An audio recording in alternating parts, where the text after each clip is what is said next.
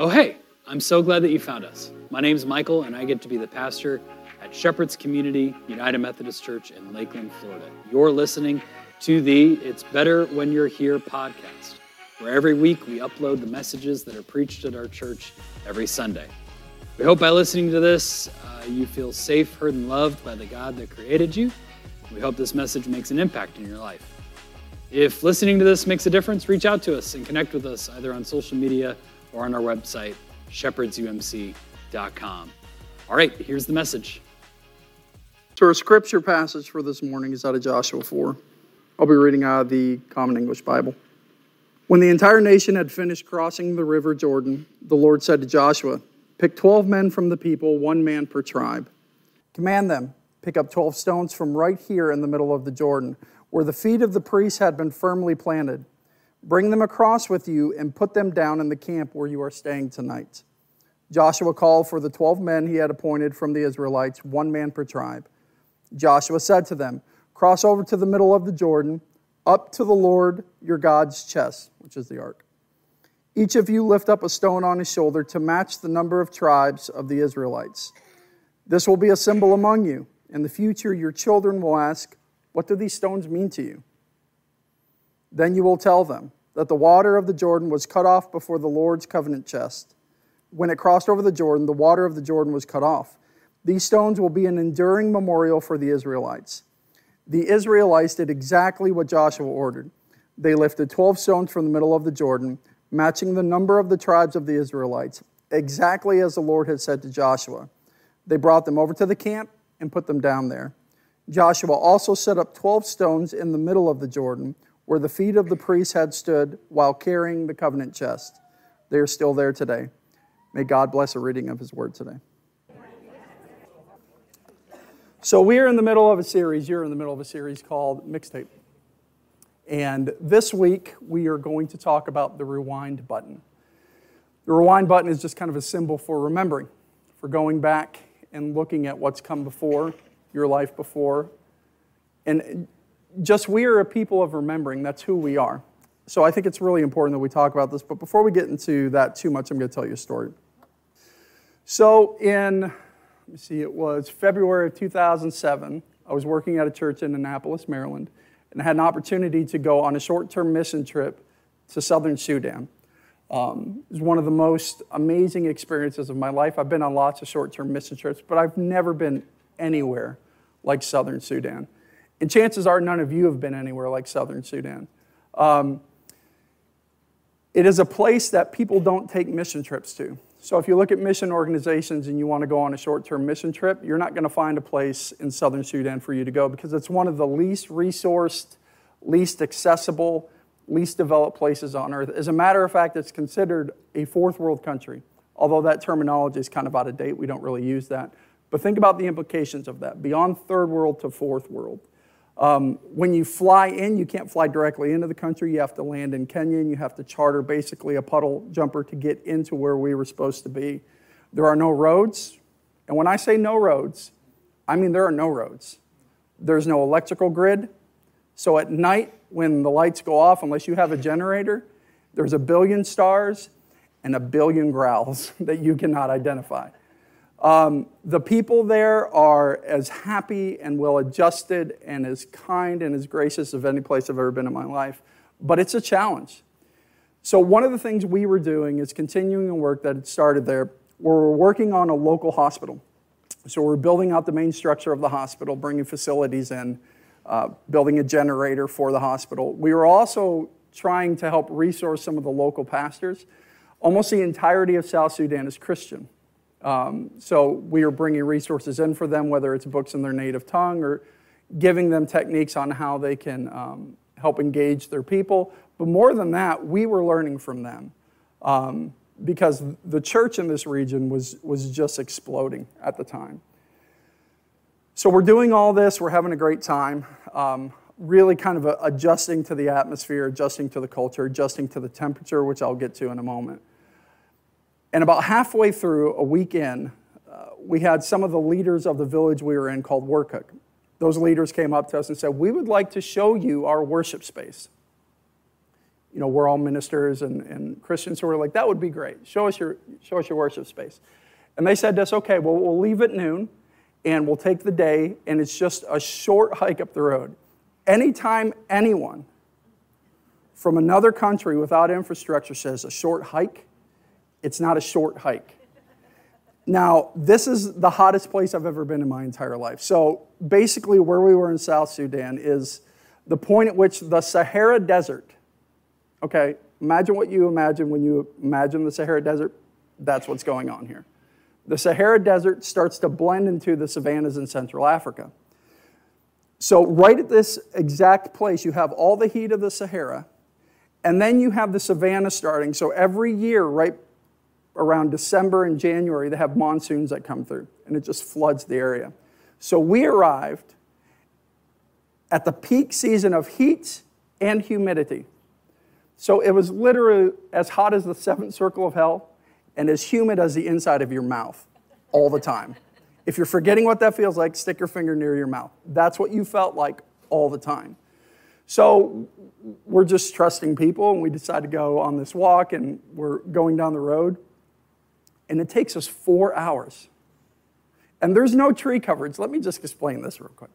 So there, it's like savanna land and some sand and absolutely no trees at all. So you're walking directly out in the sun the entire time, but you don't dare complain.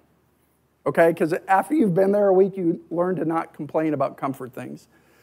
Most of these people that were leading us didn't have shoes. They walked everywhere. If they wanted to go to a market, they had to walk 20 miles to another town called Bor. Like everything was just extreme contrast to the comfort of our lives. So I had to bite my tongue the entire time and smile and nod my head a lot and pray a whole lot and have conversations with God a whole lot the entire way down the road. And they're telling us about how this place came to be. And they're telling us about the, the culture at the time and how all these villages come together, but they're not really describing the building. And we knew it would be kind of a, a primitive building because everything was primitive, but we didn't know what to expect. So, about hour four into the walk, we turn this corner and it's been a, a, basically a straight dirt road, flat for four hours. And we turn this corner, and there's a clearing, and there's a mound off to the left of us that is just it's dirt with patches of black in it. The elders explained to us that when they first came to Christ, this is like decades ago, like 90, 100, 110 years ago, that people came together from the various villages in the area and decided that they would burn those things that they considered to stand in the way of their relationship with this new God that they found.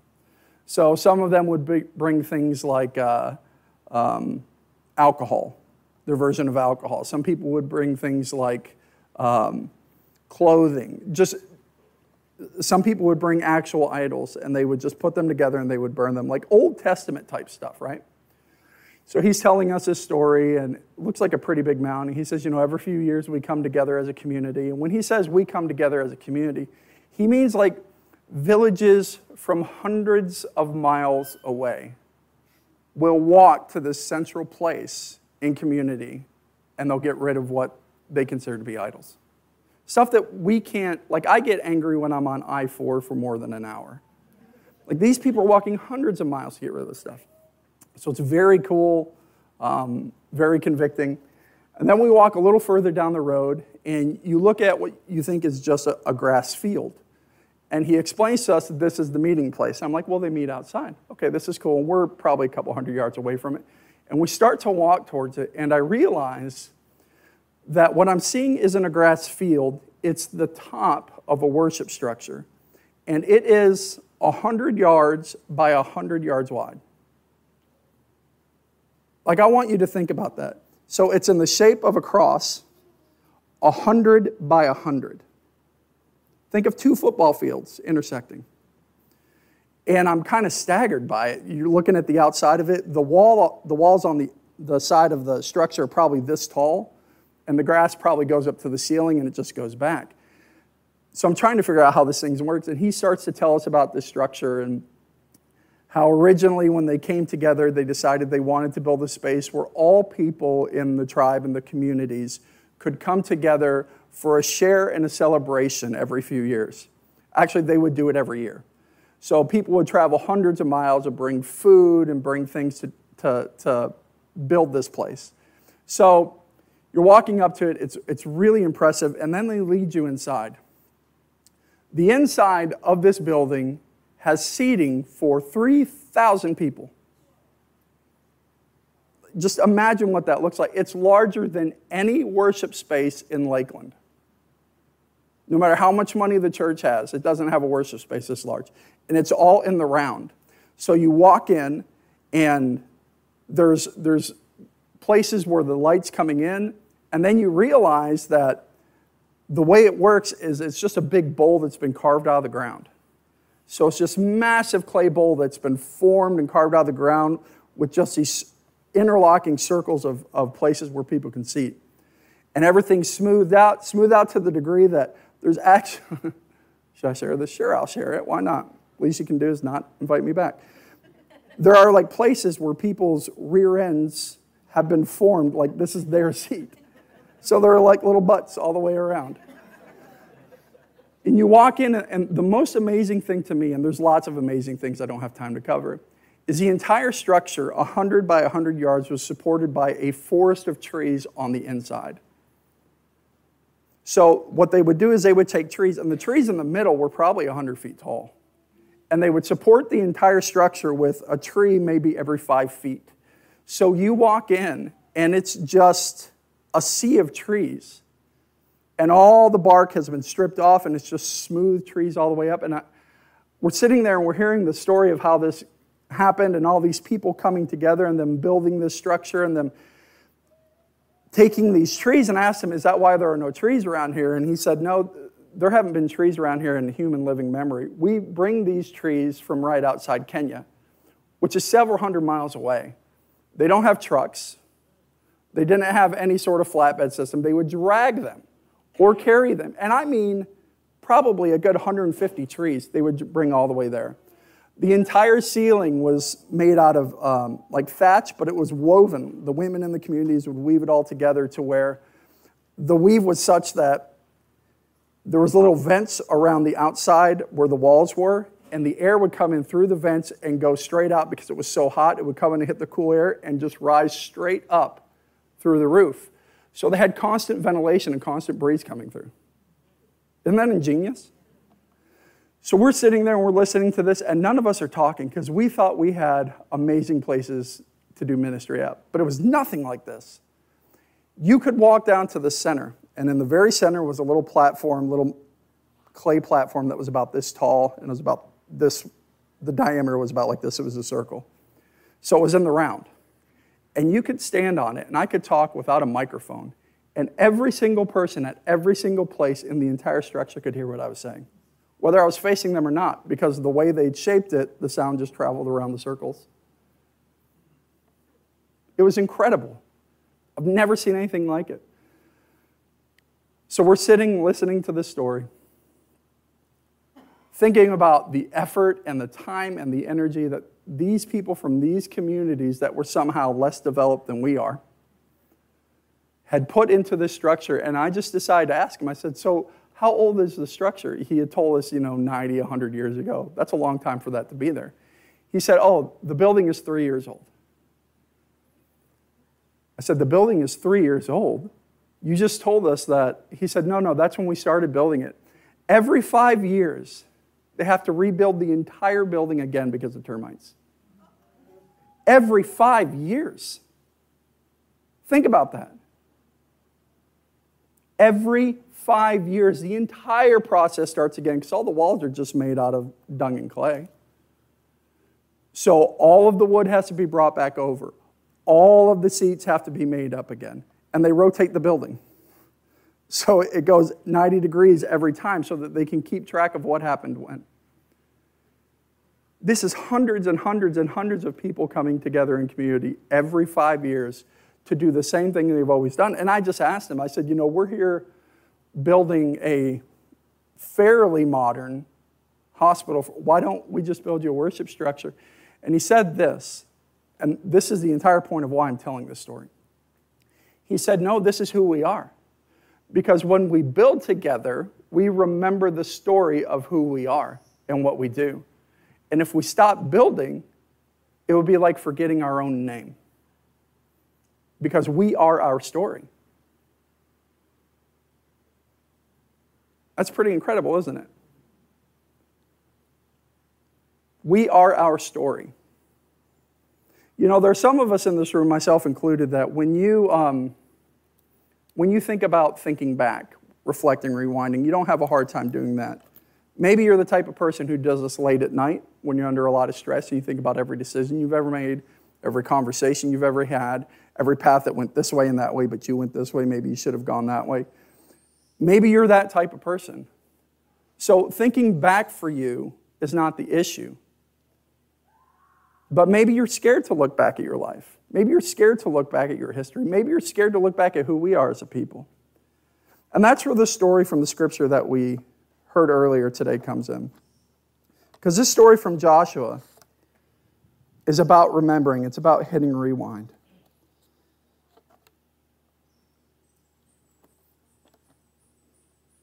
So I'm going to catch you up to what's happening before the scripture we read today.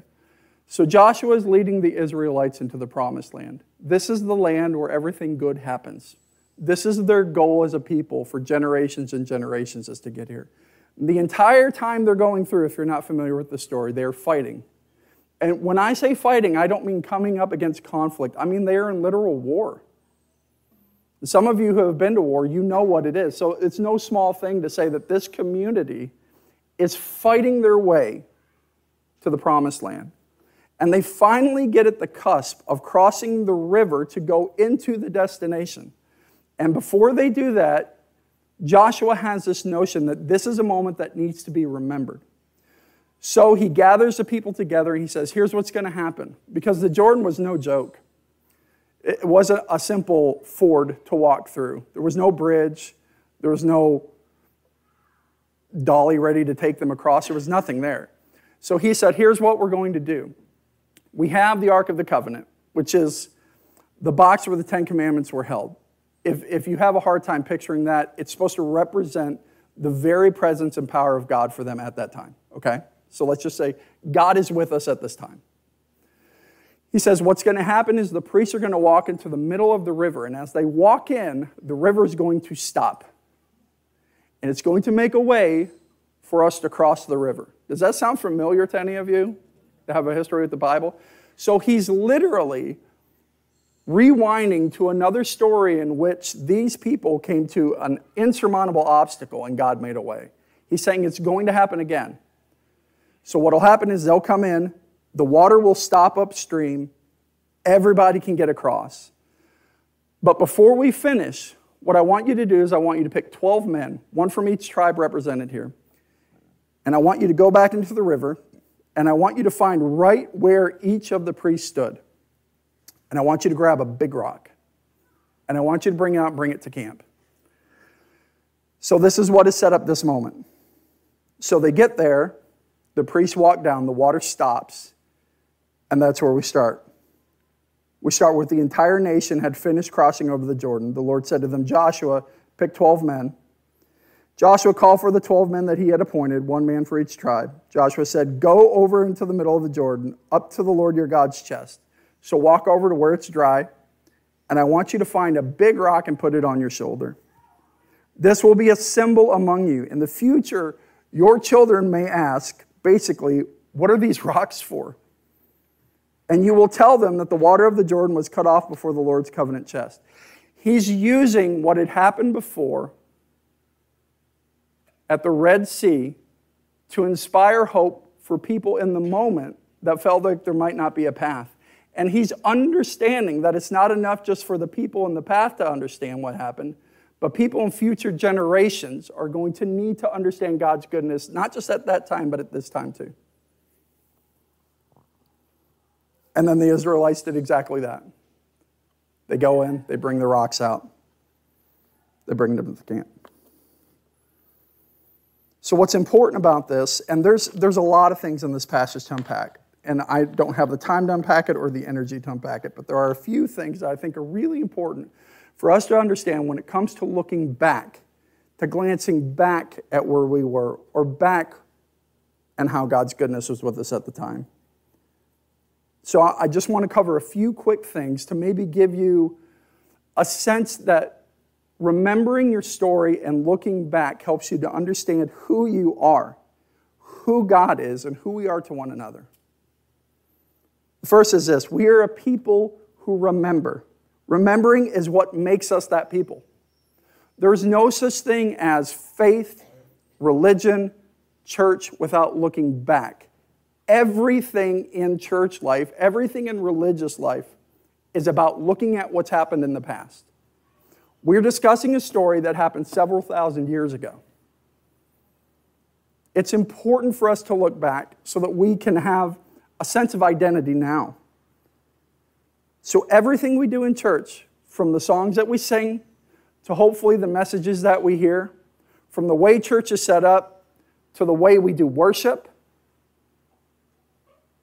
to the way we do hopefully our Christian education, is set up about looking back and understanding what happened, the story of what happened, so that we can understand how our story fits into it now.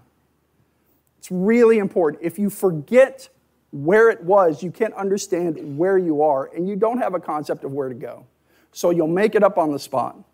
That's why people can call themselves Christians and look like anything. So we have a story as Christians. And actually, our spiritual story begins in the Old Testament. We have a story as people of God, we have a story as followers of Jesus. We have a story as the original church. We have a story as the Catholic Church. We have a story as the Anglican Church. We have a story with John Wesley that started the Methodist Church, the United Methodist Church, the Florida United Methodist Conference. And we have a story as Shepherd's Community UMC. There's a reason this spot was picked to build the church. There's a reason that the road outside is called Shepherd's Road. Like, who tells those stories? How do we remember those stories that inform us of how we got here? Because it's not just enough to get here. Because people all along the way built things so that we could get here. So, who tells those stories in this church? Where can you go to hear and understand and celebrate what this place looks like. I work at Florida Southern College. You can go over to Florida Southern, go to the library, and go to the top stairs, and we have the Florida United Methodist Archive. If you want to know about Methodism in this state, come on, come on over. It's free. Go upstairs and take a look at it. Because whether you consider yourself Methodist or not, that's part of your heritage sitting here today. So we are people that remember. Think about the things that we do. Communion, it's about remembering. The offering is about remembering. What we do is we remember because the story is what makes us who we are. Second thing is this, and this is very, very important. And I may step on a few toes with this. Don't invite me back. Future generations will see what we choose to remember. So, politics and worldview and a moral code is not compelling to young people now or young people in the future.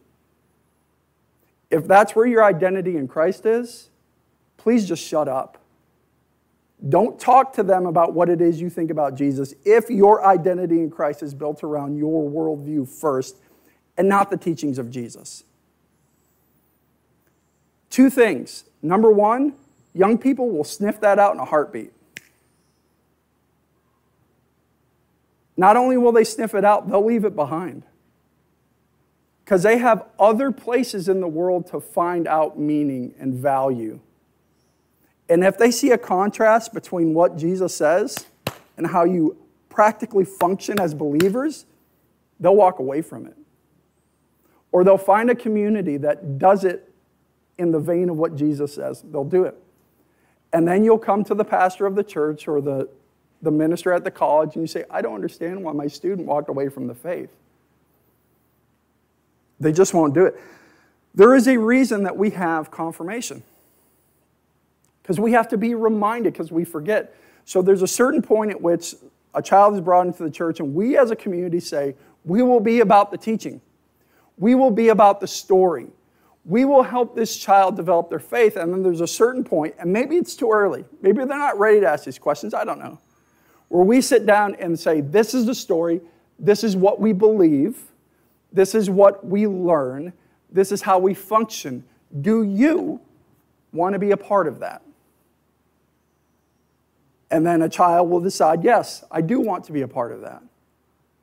And I've had some students say no, to the great shock of their parents.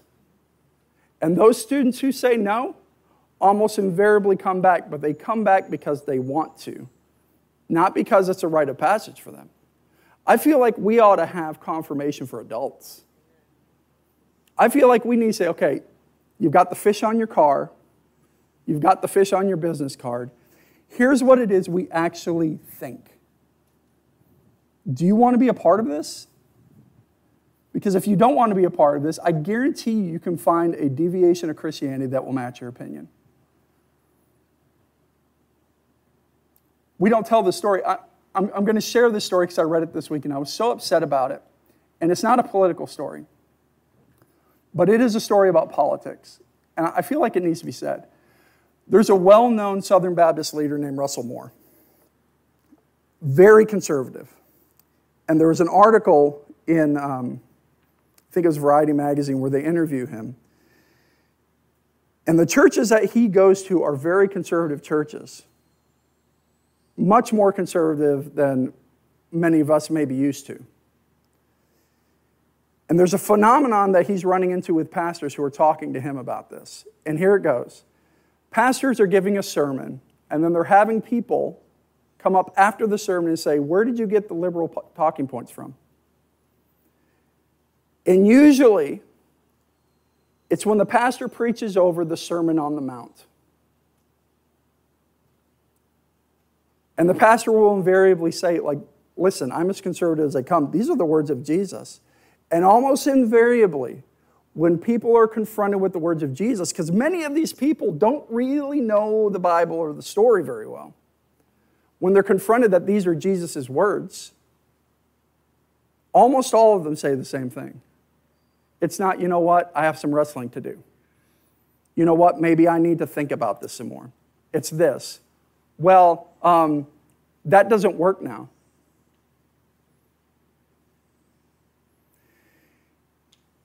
Taking the Sermon on the Mount out of the story of Jesus is the equivalent politically of taking the Constitution out of the United States. The Sermon on the Mount is the most significant moral teaching that Jesus makes. It's a collection of all his greatest hits. If it makes you uncomfortable to hear the Sermon on the Mount, the sermon isn't the problem. But it's that we've forgotten the story and the teaching to such a degree that we can justify dismissing the story. Of course, that doesn't work now. Jesus doesn't teach us the way the world works, He teaches us the way the world should work. That's the entire point. Now, if you're struggling with me talking about this, take it up with Jesus. He has a higher salary than I do. I don't want to talk to you after the service. But people on both sides of the aisle do this with Jesus. And young people watch that.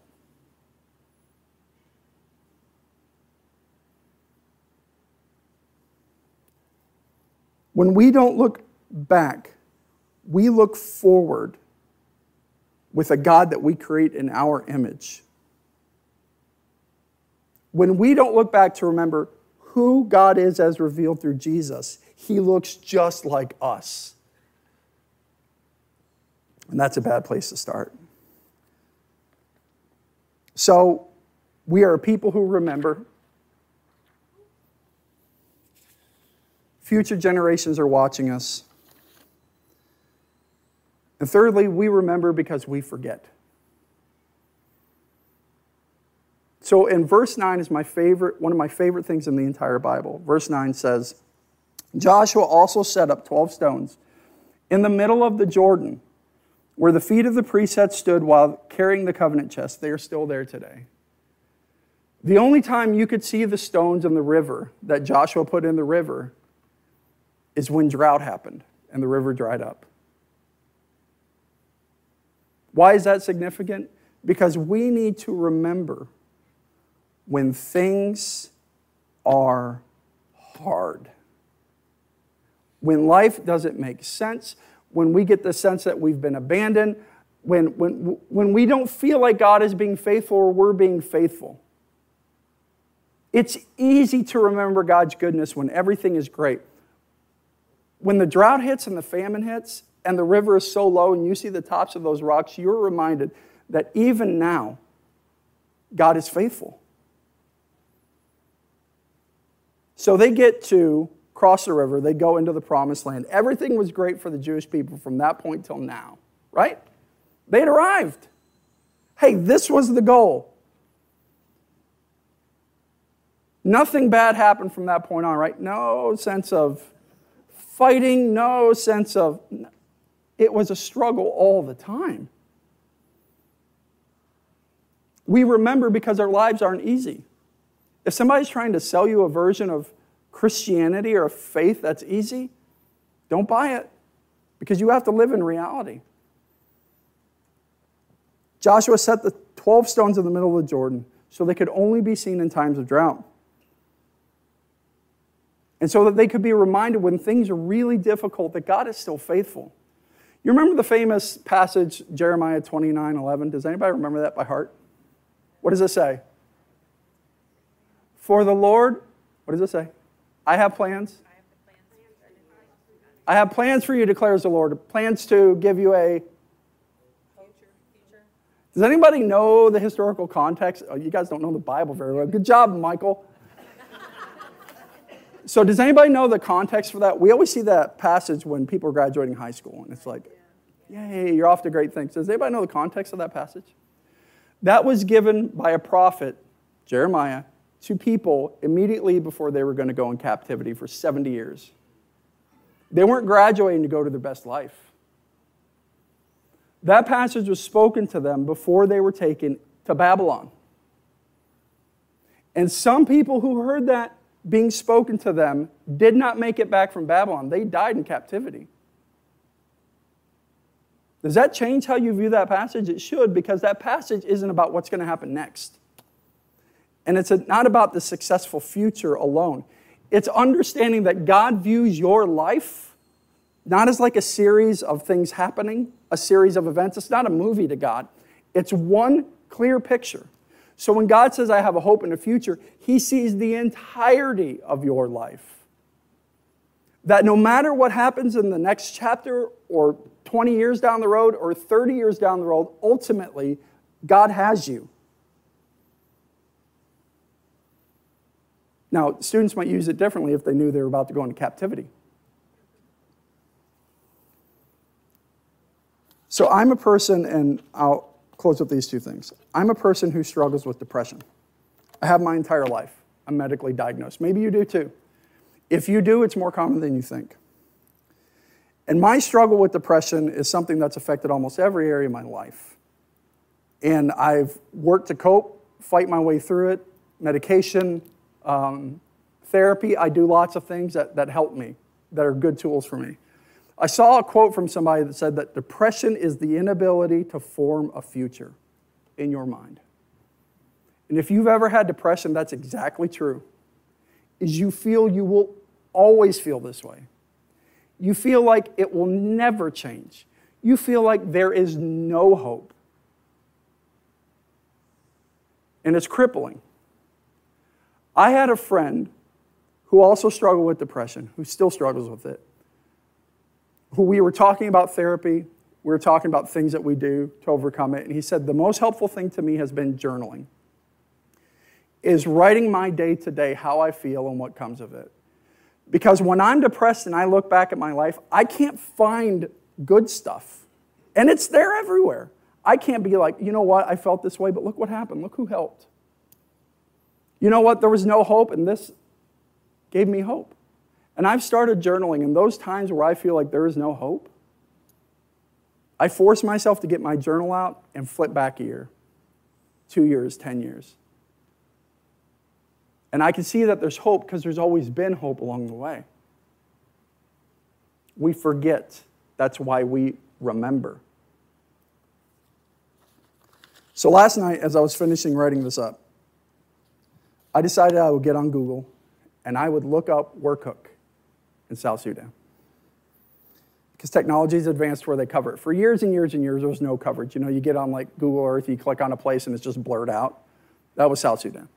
But now it's a country, they've had lots of developments, they've had lots of issues, but I, I was reasonably sure I could find it. So it took me about 35 minutes and I finally found Werkok. And I zoom in and zoom in and zoom in, and the village itself has not developed at all.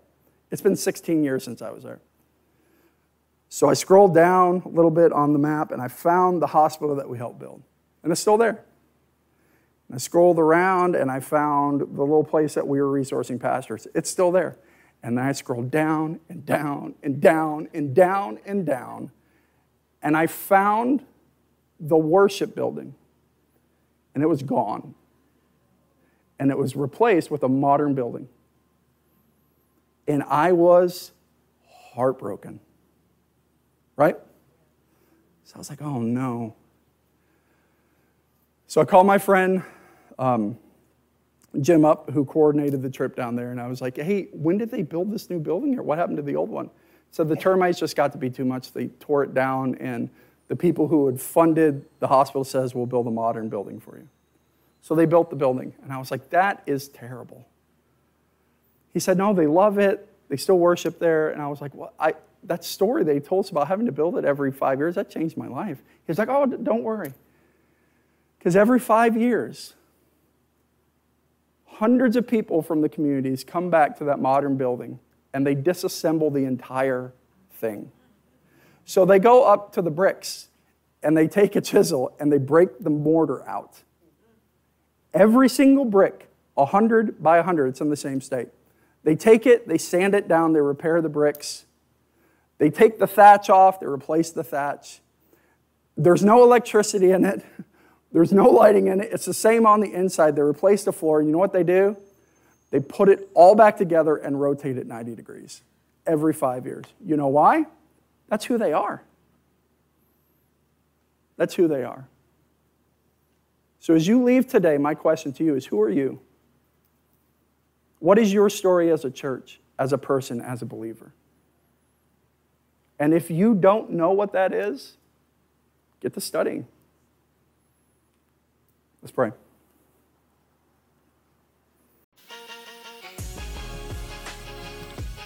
All right, friends, I hope you heard something in today's message that made an impact in your life, helped you know that you're loved by God, and inspired you to do something about the gospel that is offered to you.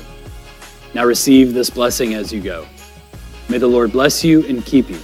May the Lord make his face shine upon you and be gracious unto you. May the Lord lift up the light of his countenance upon you and give you peace. Amen.